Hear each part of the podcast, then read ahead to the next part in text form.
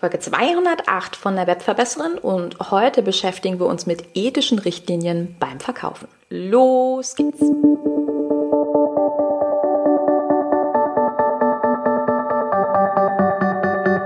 Mit Webinaren erfolgreich. Der Podcast, mit dem du als Trainer, Coach oder Berater online sichtbar wirst. Erfahre hier, wie du dich und deine Expertise durch Webinare gezielt sichtbar machst. Und hier kommt deine Webverbesserin, Mira Giesen.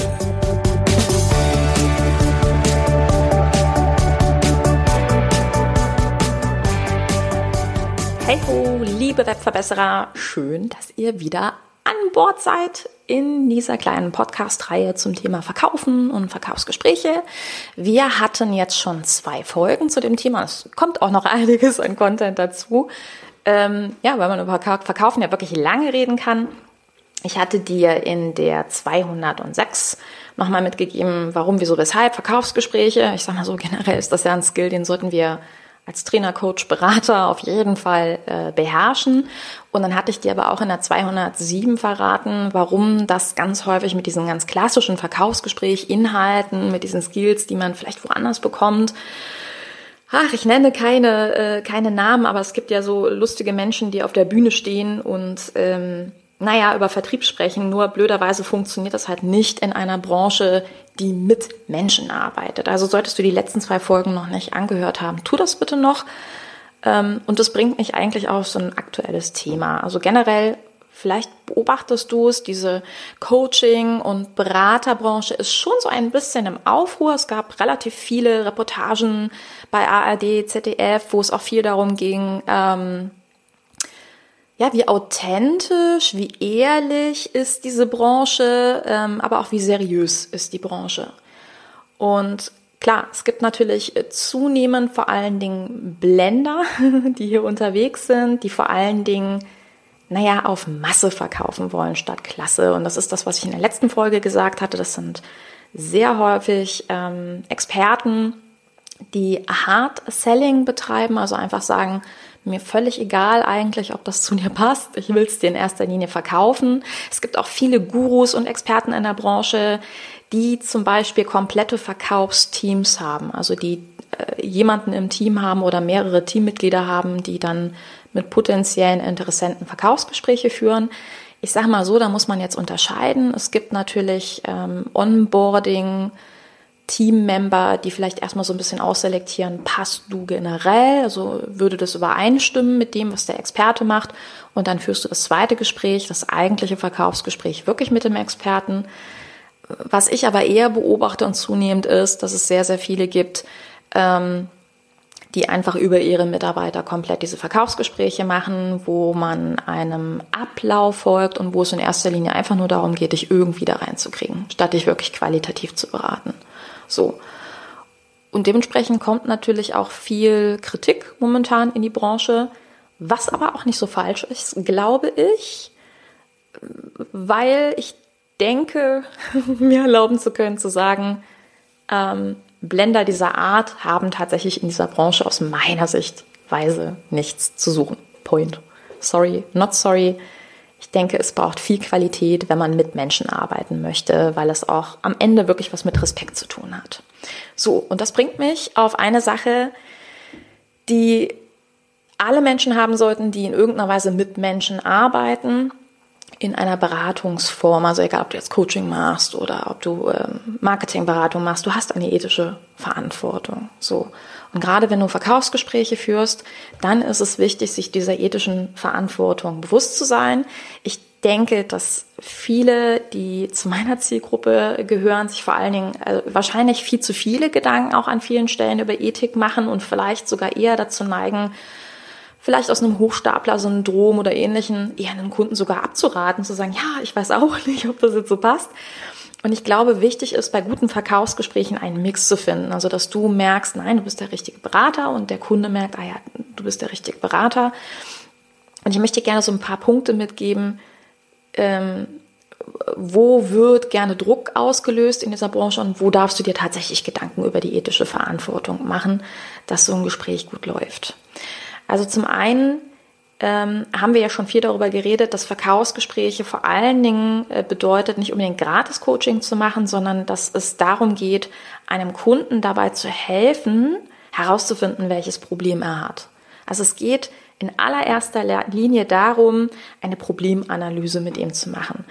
Und wenn wir in den ethischen Richtlinien sind, dann geht es sehr viel darum, nicht Angst dabei zu machen. Also dem Kunden jetzt nicht zu sagen, oh, und wenn du das jetzt nicht angehst, dann sind deine Karma-Punkte direkt um sechs äh, Grad gesunken. Keine Ahnung. Oder, also da gibt es auch merkwürdige Formulierungen und so. Ich würde das jetzt mal unter Angst machen definieren. Angst machen, äh, glaube ich, sind wir uns aber alle einig. Das könnte auch sein, morgen bist du insolvent oder ähm, dann könntest du ernsthaft krank werden.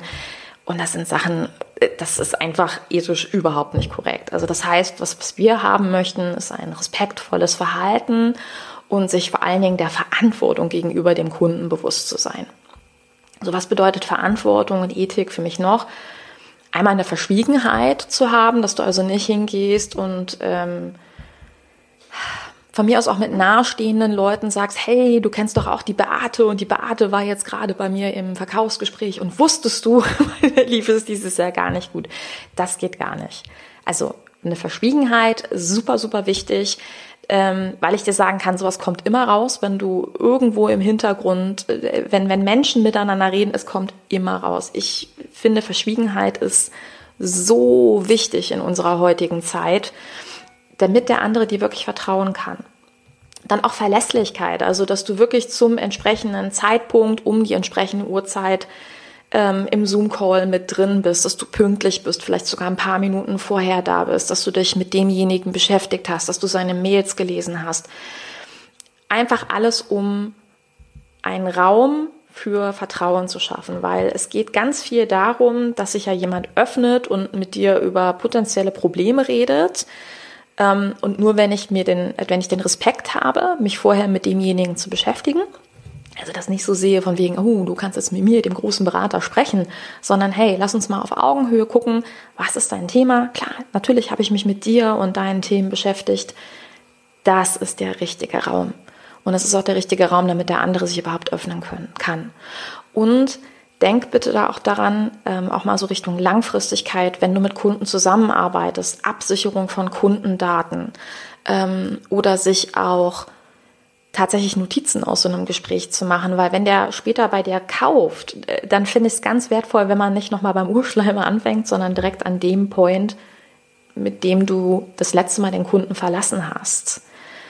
Überleg dir auch gerade in so einem digitalen Raum, je nachdem, in welcher Umgebung du dich so befindest, sind das zum Beispiel Leute, die sitzen ähm, richtig in einer Unternehmen, in, einem, in einer Company, haben die zum Beispiel vielleicht andere Datenschutzvoraussetzungen. Also solche Dinge sind super, super wichtig ähm, für gute Beratungsgespräche, wo das Vertrauen ist und die eben auch ethisch, einer ethischen Verantwortung unterliegen.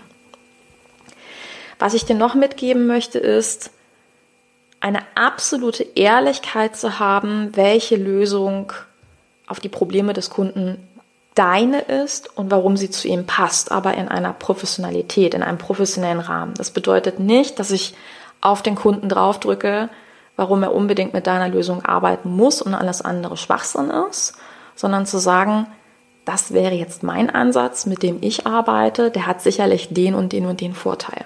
Aber dem Kunden immer einen Raum zu lassen, zu sagen, sicherlich gibt es auch noch andere Coaches und die werden dir was anderes sagen. Was ich auch wichtig finde in so einem Rahmen, und das steht für mich oder aus meiner Sichtweise für Professionalität, ist zu seiner eigenen Lösung erst zu stehen, aber eben auch Qualifikationen mitzubringen. Und was meine ich mit Qualifikationen? Ähm, was ermächtigt dich denn in dem Moment jetzt der Berater oder Experte zu sein? Ja, es gibt Leute, die haben 15 Jahre Arbeitserfahrung, es gibt Leute, die haben ein Studium, es gibt Leute, die haben Ausbildungen.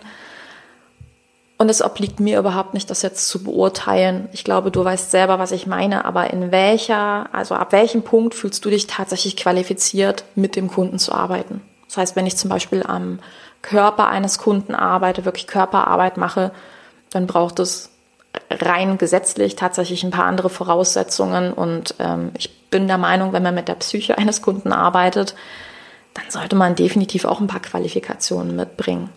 Und diese Qualifikation transparent darzustellen und zu sagen, was du wirklich hast, das finde ich wichtig. Sehr, sehr, sehr wichtig. Sag einem Kunden, wo kommst du her, was hast du gemacht. Also ich kann dir zum Beispiel sagen, bei mir ist es so, ich habe ein richtiges kommunikationswissenschaftliches Marketingstudium gemacht. Ich habe Marketing wirklich von der Pike auf gelernt und ich habe mehrere Jahre in Agenturen gearbeitet. Und das ist schon etwas, wo ich sage, ja, das qualifiziert mich, Marketingberatung zu machen. Und ich kann sagen, dass ich seit ja, mittlerweile 13 Jahren im Bereich Webinare, E-Learning und Co. unterwegs bin, äh, wirklich hunderte von Seminaren über tausende von Stunden gegeben habe, also zum Teil 20 Tage am Stück, jeweils acht Stunden in so einem Webinarraum war und ich sehr genau weiß, was braucht es für gute Workshops, was braucht es für gute Webinare. Ähm, aber auch selber mit meinem Business seit 2011 selbstständig bin und natürlich an vielen Stellen einfach sagen kann, das und das funktioniert in der Branche, das und das funktioniert nicht.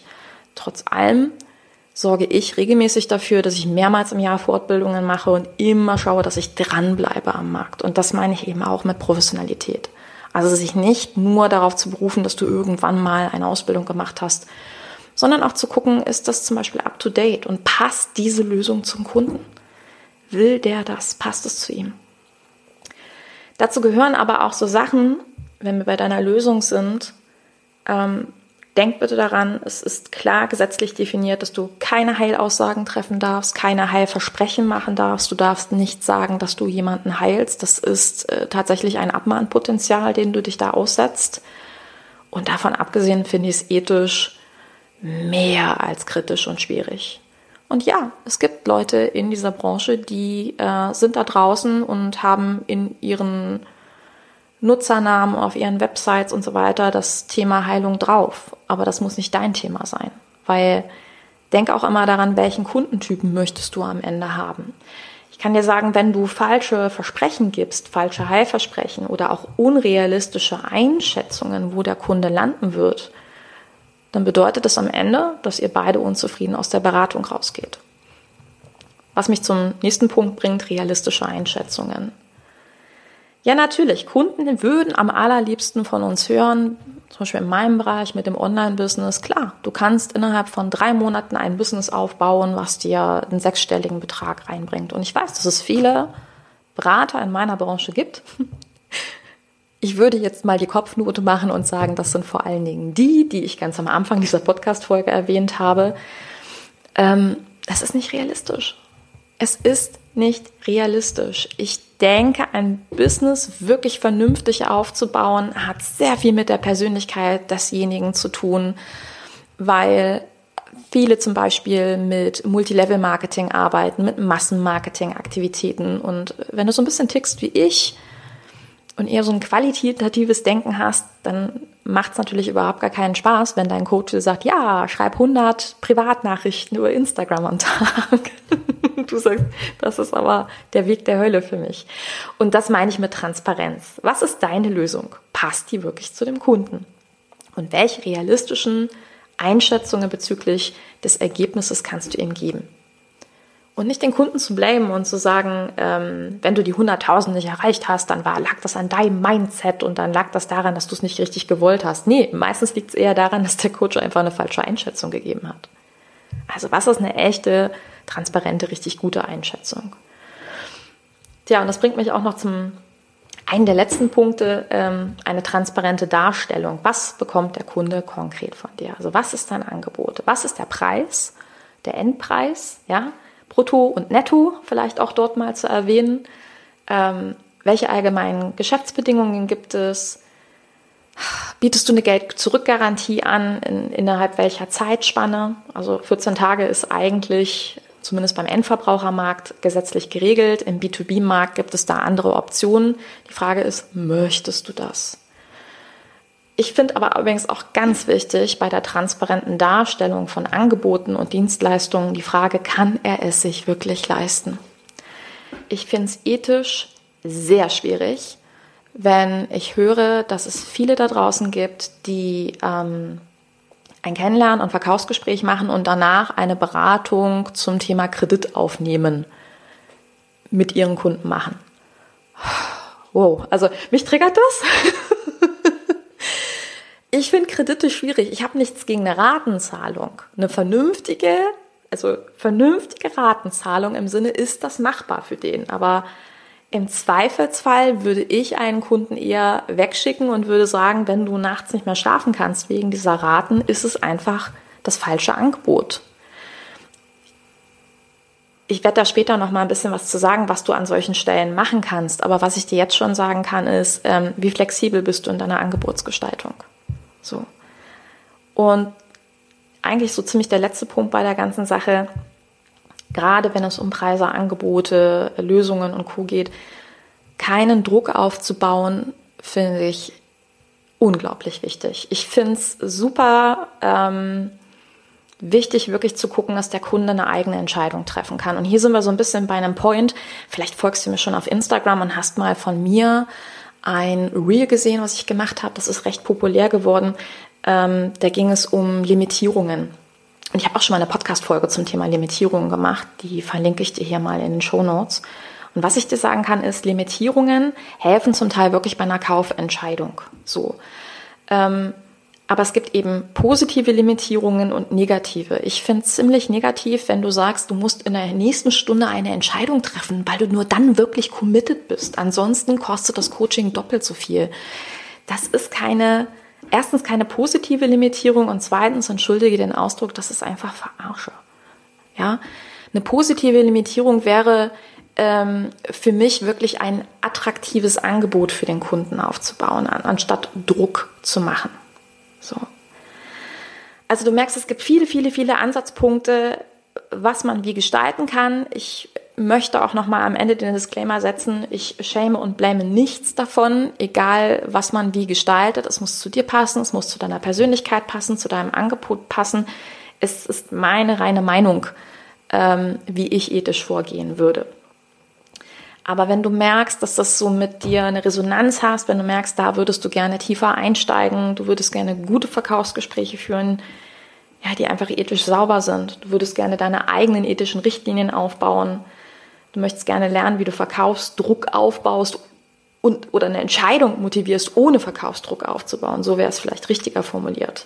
Wenn du merkst, ähm, dass du Schwierigkeiten hast, Kunden deine Qualifikationen mitzuteilen, ohne dass er überfordert ist, oder wenn du merkst, du möchtest gerne eine saubere, gute Beziehungsebene herstellen und Probleme richtig gut analysieren können, ohne jetzt irgendwelche Grenzen zu überschreiten.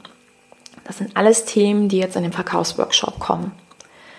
Wenn du es noch nicht gehört hast, ich mache am, ich muss es jetzt tatsächlich gerade selber mal nachgucken, am 24. September 2023 einen Workshop zum Thema Verkaufen. Und zwar ganz speziell für unsere Branche, die Branche der Trainer, Coaches, Experten, Berater, als was auch immer du dich definierst, also für die, die eine Menschendienstleistung anbieten. Eine Dienstleistung, wo am Ende zwei Menschen miteinander arbeiten. Und da geht es ganz, ganz viel darum, wie wir saubere Verkaufsprozesse aufbauen, wo du Kunden richtig berätst, qualitativ hochwertig berätst und dabei eben aber auch erfolgreich verkaufst, wie du die richtigen Kunden reinkriegst und eben auch deine eigenen ethischen Richtlinien definierst. Wenn du dabei sein möchtest, dann geh mal auf webverbessern.de slash Verkaufsworkshop und dann kannst du dich dort anmelden und registrieren und solltest du die Folge später hören, es wird diesen Workshop auch definitiv als Aufzeichnung geben. So oder so kann ich dir sagen, das einmal klar zu definieren und zu gucken, ähm, wie du Angebote definierst, wie du es hinbekommst, wenn äh, Kunden sich dein Angebot nicht leisten können und du ihm ein vernünftiges Alternativangebot machen kannst. Also ganz, ganz, ganz viel im Grunde aus 13 Jahre Beratungspraxis werde ich in diesen Workshop einfließen lassen. Deswegen meine Empfehlung, wirklich dabei zu sein. Also webverbessern.de slash Verkaufsworkshop. Und so oder so hoffe ich, dass diese Folge wie immer dir eine Inspiration gegeben hat, dich weiter gebracht hat und wünsche dir ganz, ganz viel Spaß beim Umsetzen und sag bis ganz bald. Deine Webverbesserin, deine Mira. Ciao. Dieser Podcast hat dir gefallen? Dann verbessere auch du das Web und unterstütze diesen Podcast mit deiner 5-Sterne-Bewertung auf iTunes. Und für mehr Informationen besuche www.webverbesserin.de. Bis zum nächsten Mal.